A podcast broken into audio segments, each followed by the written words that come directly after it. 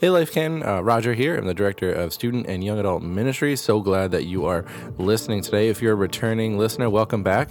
Glad to have you here. If you're a brand new listener, welcome. Uh, so glad that you chose to listen to us today. Be sure to like, subscribe, follow so you can get more of our sermons that we put out and, and other cool content. Um, but we're so glad that you're here. Uh, we're also glad you're here because God is up to so much. The past two series we did was our 10 year vision series, and now we're in our uh, Cross Equals Love series where we talk all about uh, what Jesus has done for us and, and how we uh, participate and share uh, what Jesus did on the cross with uh, our community and those around us. And the call in this series or in this series has been so practical because we've been talking about how we are called to serve others like Jesus served us, and each week we've talked about a practical step and way that we can serve our community. Um, and this week is no different. Um, before we get to that, you know, there's there's so many ways you can participate in what God is doing um, through us to serve this community. One of the ways you can participate is by giving. So uh, feel free to head over to lifechurchcanton.org forward slash give to participate financially in what God is doing in this community. And He is He's up to so much and about to be uh, up to even more that we will realize and, see as we push into our 10 year vision. Um, so be sure to head over to that and participate in what He is doing. Uh, yeah, like I said, we're in our Cross Equals Love series where we're talking about serving. Uh, this week, Pastor Jared is going to talk about prayer, uh, and I think he's going to unpack some uh, harder things to understand about prayer and, and, some different kinds of prayer that we're maybe not comfortable with, and give us a really powerful uh, takeaway for the week. So, give that a listen, and I'll check back with you in, in a couple minutes. God, we want to build our lives around you. We need eyes to see, we need our hearts transformed understand what you're doing in our world. And so we boldly say before you today, right now, in this moment, that we submit ourselves to you. We will build our lives around you. And we don't know where that's going to take us, but we trust you as we step out in faith today. In Jesus' name, and all God's people said, Amen. You may have a seat. Welcome to Life Canton. My name is Jared, and I'm one of the pastors here. I'm excited that you are here with us. I'm grateful that you are either here in person listening to this or listening online. And uh, if you're a little bit newer here, we have a vision, and we've been speaking about this for a couple months now, actually. And this is what our vision states: is that we want you to reclaim your identity in Jesus, and then bear the torch of Christ's justice and love. And for some of you, if you are newer here, you're like, whoa, that's a lot. That's like a heavy statement. I'm just looking for a place of rest. I'm just needing to heal right now. Or maybe you're thinking, man, I've been burned by churches, and actually today is the last chance I'm giving to the church and maybe even to God. And so you're just stepping into this, just trying things out. And I would say this our hope is that you find a place of healing and belonging and rest. And all of that is actually part of what it means to reclaim your identity in Jesus. And some of you are like, I'm ready to go. I'm, I'm ready to make an impact in my community. Great, that's awesome. You are in the right place as well as we bear the torch of Christ's justice and love.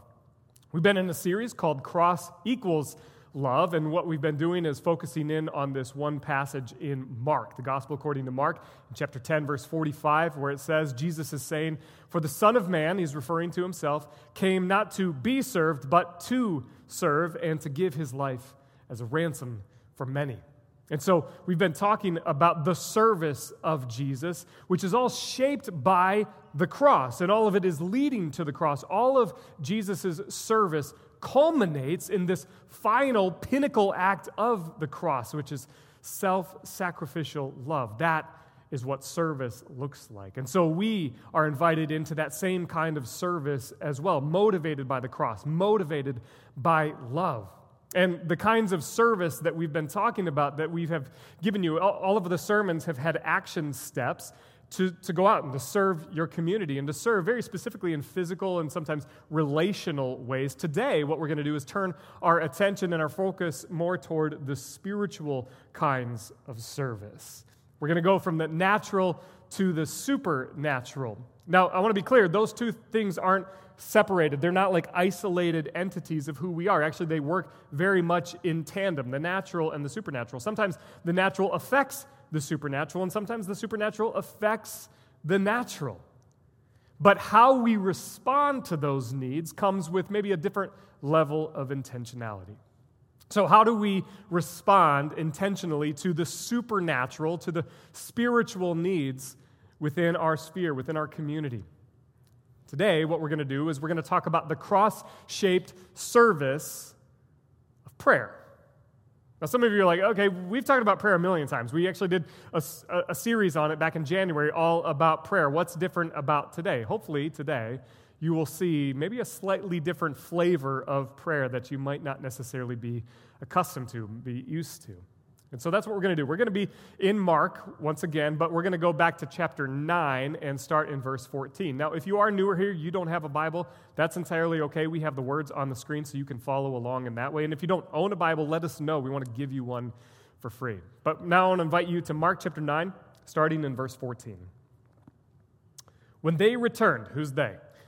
Jesus and three other people, Peter, James, and John, sort of his inner circle of people. When they returned to the other disciples, they saw a large crowd surrounding them, and some teachers of the religious law were arguing with them.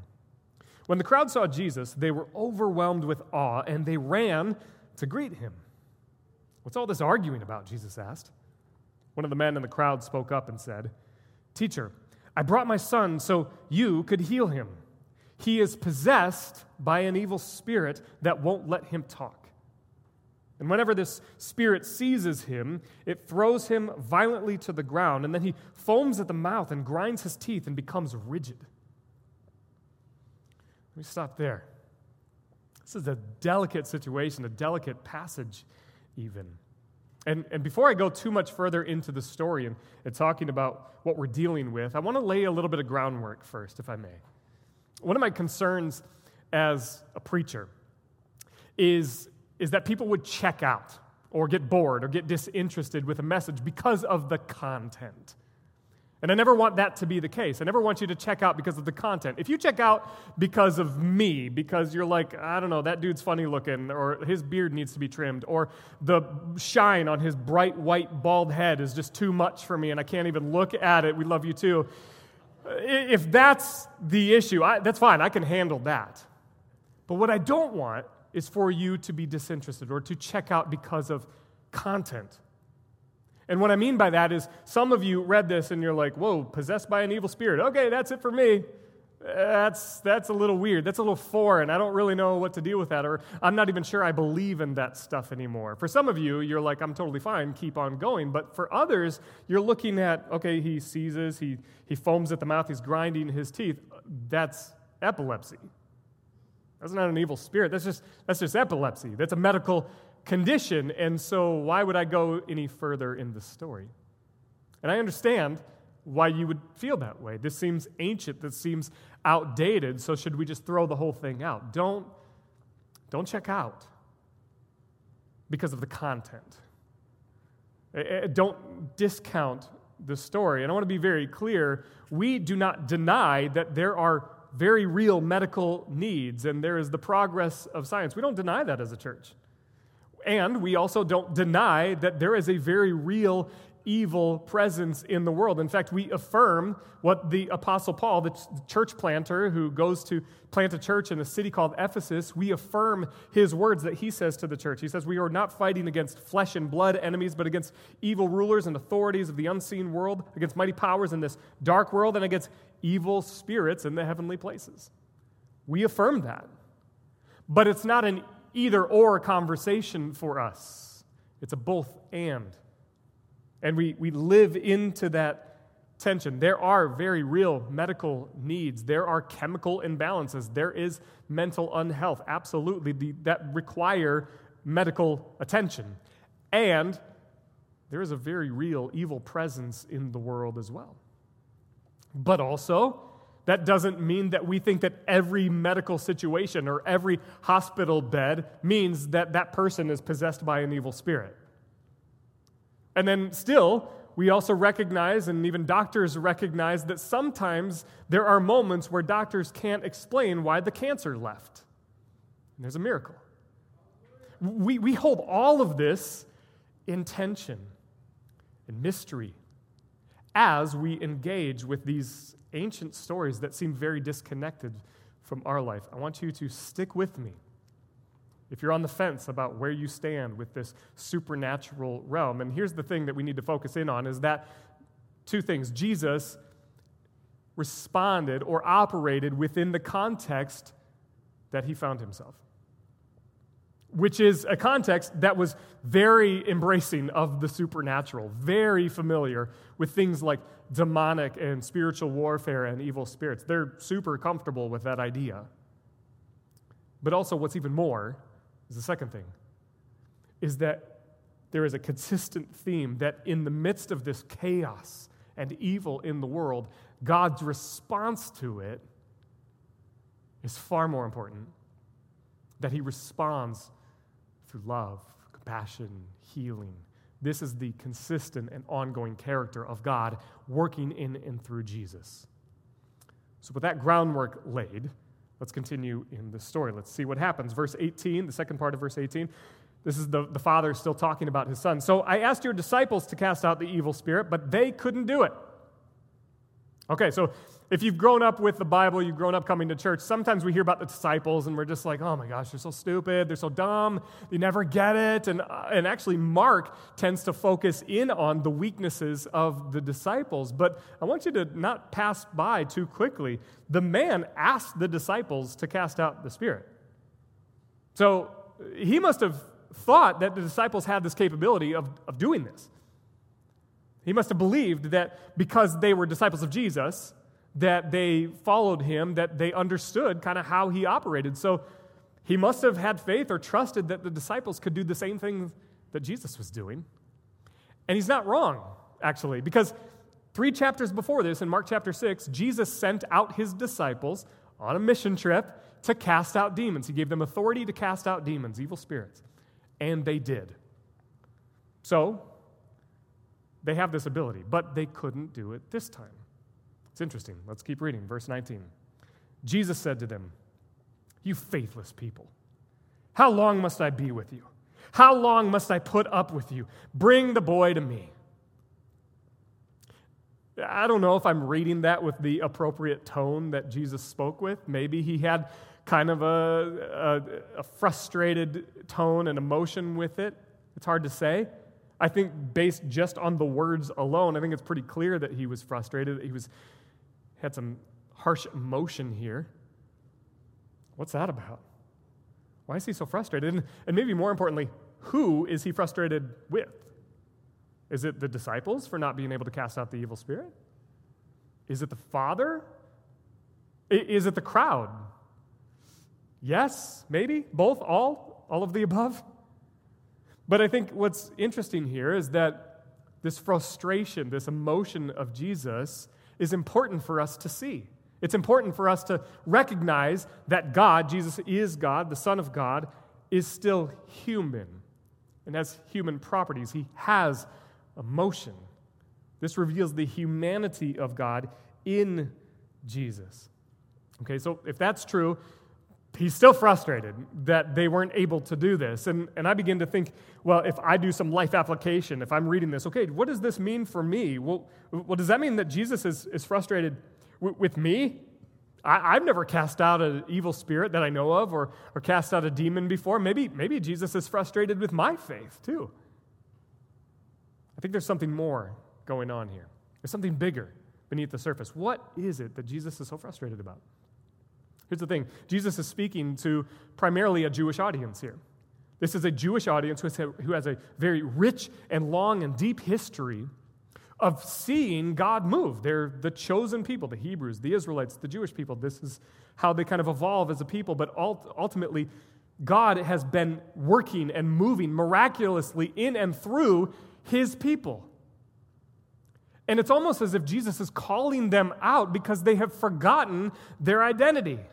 They have forgotten who God has called them to be and the fact that they actually have the authority to engage and to impact the world around them. He's frustrated for not living into their potential. Let's keep going here. So they brought the boy. In verse 20, they brought the boy, but when the evil spirit saw Jesus, it threw the child into a violent convulsion, and he fell to the ground, writhing and foaming at the mouth. How long has this been happening? Jesus asked the boy's father. He replied, Since he was a little boy. The Spirit often throws him into the fire into water, trying to kill him. Have mercy on us and help us if you can. What do you mean, if I can? Jesus asked. Anything is possible if a person believes. The father instantly cried out, I, I do believe, but help me overcome my unbelief. It's a really sad situation, isn't it? Regardless of what you feel about medical versus spiritual, physical versus spiritual, natural, supernatural, it's still a sad situation for any of you who have parents or younger loved ones. Not being able to solve a situation, feeling helpless, not knowing what to do, and crying out of desperation God, do something. Maybe you can feel this. Maybe this resonates with you. I want you to notice how Jesus interacts in times like this. First of all, he takes an opportunity to observe. He just simply observes what's going on before speaking. Oftentimes, we're so quick to speak. We're so quick to diagnose a situation that's uncomfortable for us, that's chaotic. We just want to talk right away. But Jesus just observes. And then slowly he begins to engage in a conversation. He seeks understanding, which I think is interesting, right? Like if we are talking about God and his uh, in, in Jesus, Jesus is divine, Jesus is God, he, so therefore he should be omniscient, he's all knowing, he knows everything. Why does he have to ask this man about the situation? Is it possible that God is in Jesus trying to establish this mutual love and respect and trust? to show that it's not just this robotic thing where Jesus goes, poof, done. All right, next, what's next? No, he engages in a conversation. And in doing so, he creates this vulnerability. Because did you see what the man says? Have mercy on us. Why would he say that? Why is he calling out for mercy? Something that's interesting that we need to understand about this context in this ancient culture is not just within the Jewish people, but all throughout the ancient world, they had this understanding that the divine God, if you're monotheistic, or the gods, if you're polytheistic, the gods are angry. They have a property and an attribute of anger. And that anger is projected onto humanity. So if something is going wrong in your life, if your son is sick, if your wife can't have a child, if your crops don't grow, all of that is because, well, I must have done something wrong to upset the gods. And so, in this situation, perhaps there's this residual contextual understanding for this father to say, My son is in this situation. I'm helpless. The disciples can't do anything about it. The divine must be upset. Have mercy on us, he cries out for. Jesus creates an environment of vulnerability for this man to cry out, but then he turns it and he exudes the confidence and authority of God. And then the final step in this whole exchange here is this man has to take a step forward of belief. But he's also honest about his belief. I do believe, but help me overcome my unbelief. I don't know if you struggle with that in your faith or where your faith is at, even. If there's moments of crying out to God and you're like, I, I, I do believe, I trust that God is capable of doing this, but man, there's part of me that has some doubts here. Jesus is not turning you away. In fact, it's quite the opposite. Let's continue to read the story. When Jesus saw that the crowd of onlookers was starting to grow, was growing, he rebuked the evil spirit. Listen, you spirit that makes this boy unable to hear and speak, he said. I command you to come out of this child and never enter him again. Then the Spirit screamed and threw the boy into another violent convulsion and left him. The boy appeared to be dead, and so a murmur ran through the crowd as people said, He's dead. But Jesus took him by the hand and held him to his feet, and he stood up. Afterward, when Jesus was alone in the house with his disciples, they asked him, Why couldn't we cast out the evil spirit? Jesus replied, this kind can only can be cast out only by prayer. A lot going on here. Let's walk through this for just a moment. First of all, in verse 25, he's got this authoritative speaking. I command you, right? Jesus commands the Spirit to leave. We'll talk about that command and that authority in just a second. But as we move to verse 26, do you notice something? Jesus commands the Spirit to leave, but he doesn't right away. He throws the boy into another violent convulsion. Here's the thing when we encounter Jesus, sometimes things actually get harder and more painful before they get better. Some of you have had this experience. I've, I've, talked to one of you actually several times and are going through this right now. Your faith is in God. You love Jesus, and you are dealing with some really intense trauma, and you are choosing to engage in that even more. And in a lot of ways, it's actually getting harder before it's getting more peaceful, better, more joyous. Some of you know exactly what I'm talking about. And, verse 27, Jesus is always gentle, compassionate in the midst of our trauma. Grabs him by the hand, gets him to his feet. Here's the thing verse 28 and 29, these disciples, as they go away and have this conversation about this incredible miracle that has just taken place, they're concerned about one thing Jesus, why couldn't we do it? Why, why couldn't we cast out this demon? We, we've done it before. We did it in Mark chapter 6. Why couldn't we do it now? What's so different about this situation? And Jesus responds this kind can only be cast out by prayer. Okay, great. That, that seems like a good answer, but I'm like, wait, when did he pray? Did, did anybody else notice that?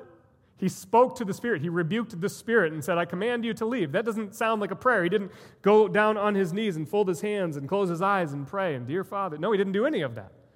So, is that prayer? How is what Jesus did prayer? Did you know that Jesus models for us several kinds of prayer. We're, we're probably more cu- accustomed to devotional prayer, listening prayer, silent prayer, prayers of gratitude. All of those are, are maybe a little bit more common to us and maybe not as, as foreign and, and uncomfortable to us. But in this moment, this is what we call authoritative prayer. Speaking with authority, commanding things to take place, demanding that a change happens. See, authoritative prayer is probably the most misunderstood to us, and unfortunately, therefore, because it's misunderstood, often can be abused prayer as well. And so, because of that, it, it, feels foreign to us, and it's intimidating to think about this idea of calling out an evil spirit, which already we're probably not all that familiar with, maybe in our modern Western American context, as much as maybe they are in other parts of the developing world, where this is extremely common.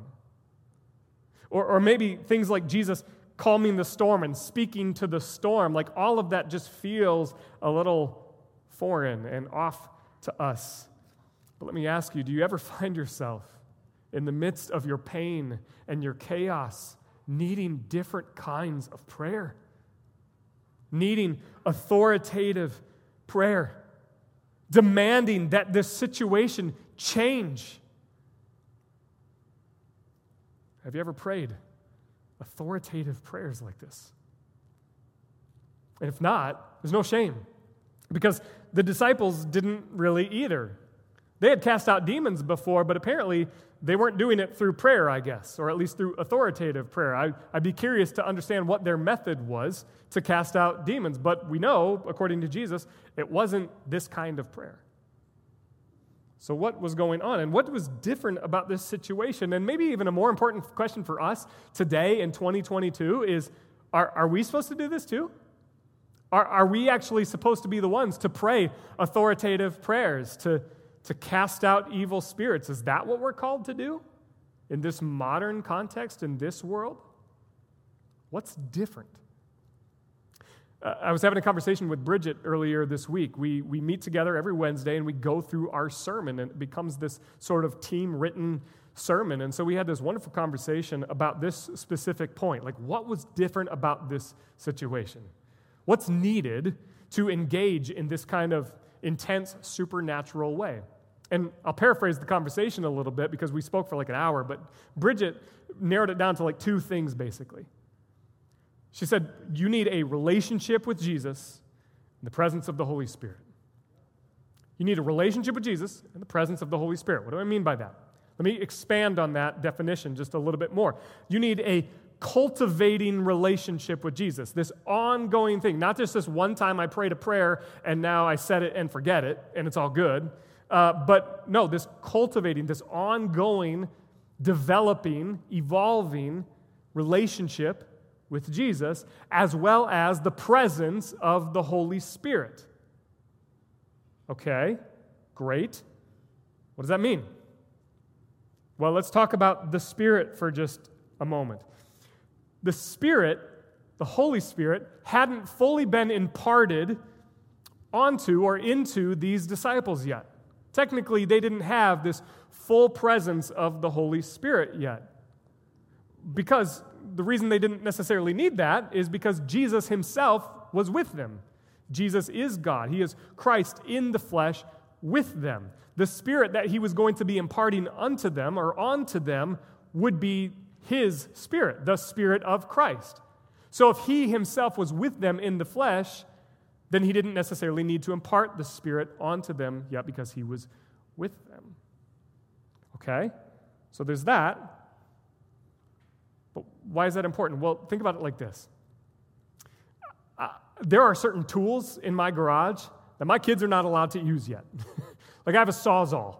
I'm not going to let my nine year old girl go ahead and, you know, hey, have fun, have a blast. I'll be inside. No, that, that would be um, child endangerment, I guess is probably the proper term. Uh, I need to be with her if I'm going to trust her and let her use it. Now, I do want her to learn how to use it, but use it properly. So I'm going to be with her as she uses that. I think what is happening here is Jesus is not, it's not ready for them to operate in this way just yet. We need the presence of the Holy Spirit. But we also need a relationship with Jesus, a cultivating relationship. What do I mean by that? And didn't the disciples have a relationship with Jesus? They, they had been spending a couple years with him now up to this point. They had a relationship with Jesus, right? Maybe. I'm not sure that they fully had an understanding of Jesus yet.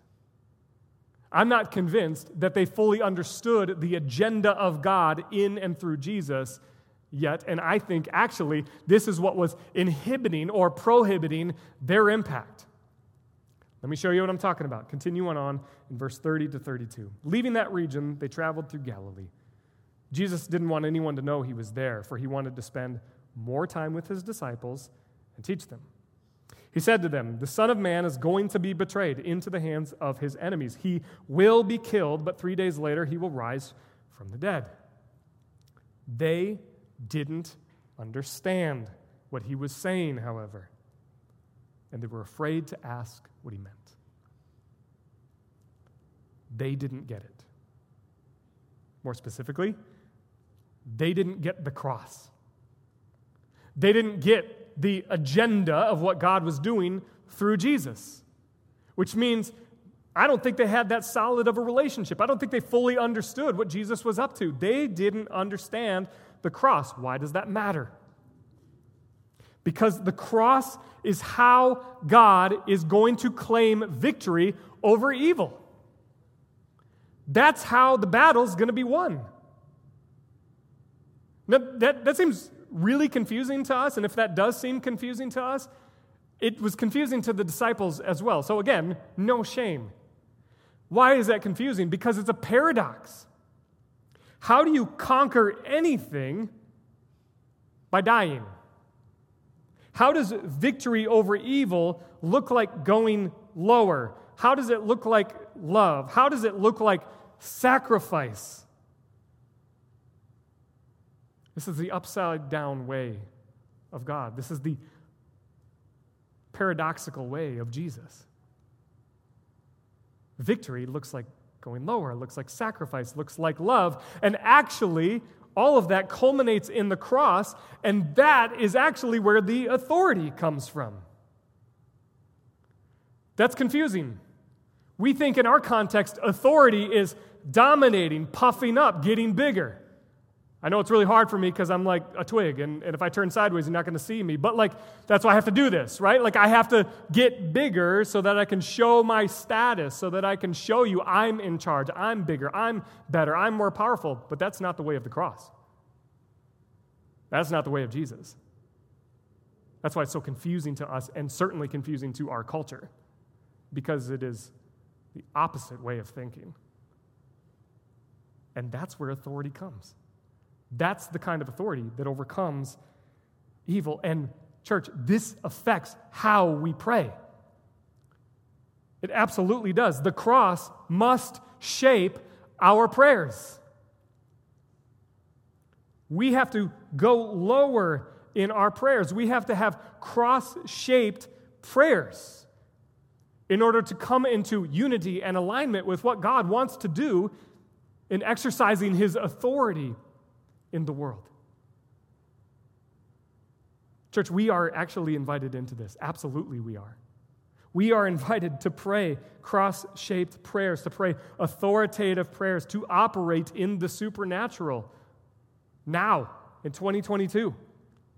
In fact, Jesus said, You will do greater things than these. He is expecting that we engage with the evil in our world.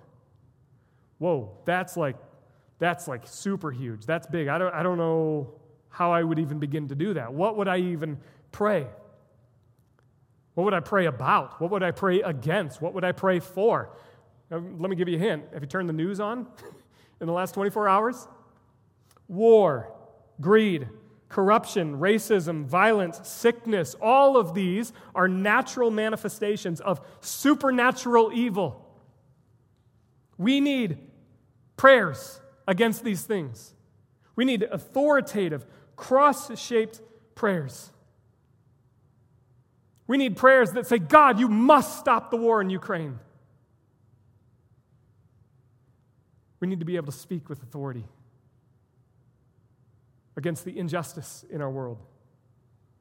We need authoritative prayers. How are we supposed to do this? How do we begin to do this? I mentioned at the beginning that all of our service should be motivated by love. And that love is embodied in the cross. So, this is what it looks like to have cross shaped prayers. Because the cross is our reminder to go lower. Why? So that our prayers aren't motivated by selfish ambition. That's why sometimes authoritative prayers get abused, because it becomes about self and about power and status, but that's not what the cross is about. It's a reminder to go lower. Cross shaped prayers are shaped by sacrifice. And the beauty of it, the beauty of it is that when we pray like this and it's not about us, we actually get help in our prayers from the Holy Spirit. The Holy Spirit comes alongside us, uh, alongside us and, and, and shapes us, and it's actually the Holy Spirit, which is the Spirit of Christ, which will remind us of the cross to go lower. And on top of that, even when we engage in that kind of prayer and we just get to the, this moment of our finite humanity and we're like, I don't even know what to pray anymore. War in Ukraine seems so big. The racism in our country seems so big. How would I even begin to pray like that? Guess what? The Holy Spirit comes alongside us, as we hear in Romans 8, and prays when we don't even know what to pray. in groanings that cannot be expressed in words, we get help to pray. To pray authoritative, cross shaped prayers. We must understand, Life Canton, that the Spirit and the cross is what shapes our service of prayer for one another. Because if we don't, then we will actually do a disservice in the kingdom of God. And our prayers will be for us and for our gain. But see, the kingdom of God is the fullest expression of love, which is defined by the cross. This is how and why the cross equals love. How should we do this? Well, first of all, I want you to pray. Pray. Ask for help. Ask for help to pray like this, to pray like Jesus. Your action step for this week is to go and to pray. Pray for somebody in need. Pray for somebody who has very real spiritual needs. And in some cases, it may be unseen things that are affecting the natural, the supernatural affecting the natural, and vice versa. And you don't have to know everything that's going on, but pray for them. And here's the thing evaluate, do a self assessment. Do I have an ongoing, cultivating relationship with Jesus that embraces the cross? And do I embrace the presence of the Holy Spirit that reminds me of the cross and helps me to pray even when I don't know what to pray? More specifically, I want to point back to those model to that model that Jesus did with this boy and with his father. I want you to observe as you pray for this person. Observe what's going on. Don't be so quick to speak. Have a conversation seek understanding, gain mutual trust and love and respect, and then in so doing, create an environment of vulnerability. Allow them to wrestle with the struggle. That it's not just this cut and dried thing, that it's not always black and white, that sometimes there are things that are unseen that we don't understand. It's a bit of a mystery. But have that environment of vulnerability to be able to be honest about that. And then exude the confidence of God the authority that comes from God. And then lastly, be honest about your belief and your unbelief. You have an incredible opportunity and an invitation to pray cross shaped, authoritative prayers for people in our community and to show that the cross equals love this week. I want to say this too. If you want to learn how to do this, if you want to have this cultivating relationship with Jesus and continue to grow in prayer, actually, it's perfect timing because the life journey is starting up next week, and Encounter is one of the courses within the life journey that talks all about this kind of prayer and spiritual warfare, some of the supernatural things that I only just barely, barely scratched the surface on. So, if you're interested in that, you can let us know on your Connect card. Hey guys, uh, hope you enjoyed that sermon. Um, Pastor Jared's call to uh, prayer, authoritative prayer this week, I think it's powerful. Um, I think once you guys start practicing that prayer and understanding that prayer, you're going to see God move in some some incredible ways um, through those prayers. So I hope that you begin to practice those this week uh, and that you see God move in some amazing ways. Uh, if you actually need prayer um, or support for something you have going on, um, in addition to those authoritative prayers, uh, you can always reach out to us uh, to request specific prayer via the Connect card or just reaching out to someone in our congregation or on staff personally. Um, there's also opportunities for you to get involved in communities uh, that can care for and support you with via our semester life groups, and we're about to start some of those up again in the summer. So reach out, Pastor Al would love to get you connected to those. But yeah, my my hope this week is you just see God's power on display as you pray those prayers of authority. Uh, may your week be blessed, and we will see you again next week. Have a great one. Bye.